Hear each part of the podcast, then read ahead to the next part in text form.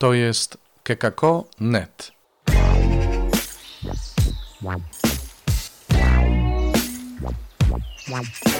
Poranny suplement diety.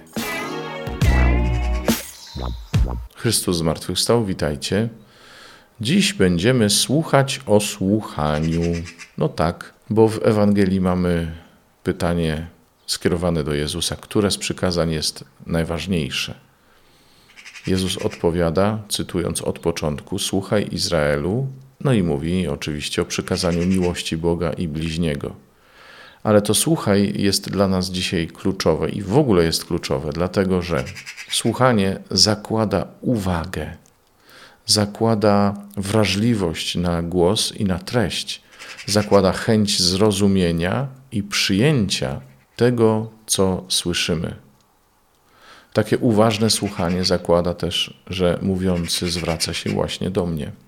To jedno słowo wzywa mnie zarówno do skupienia uwagi, jak i do przyjęcia tego, co usłyszę i do zrozumienia słów, które są do mnie kierowane.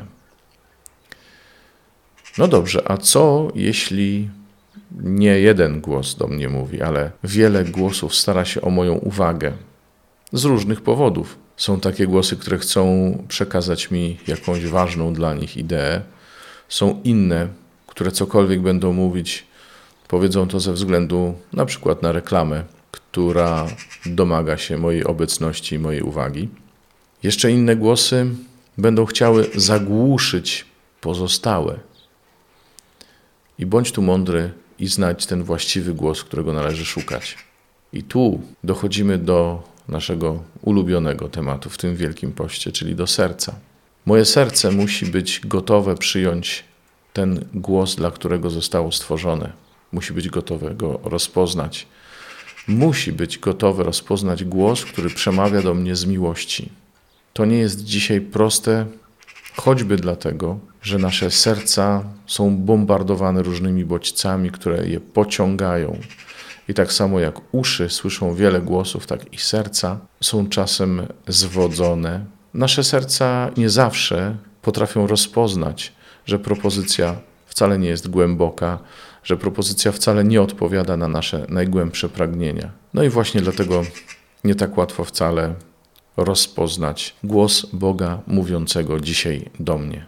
Muszę więc dbać o moje serce, o moje sumienie, żebym rozpoznał ten głos, który mówi do mnie z miłości i który powie mi prawdę o mnie i o sobie, który bezinteresownie szuka mnie i chce mi powiedzieć to, co najważniejsze o mnie i o nim samym, o Bogu.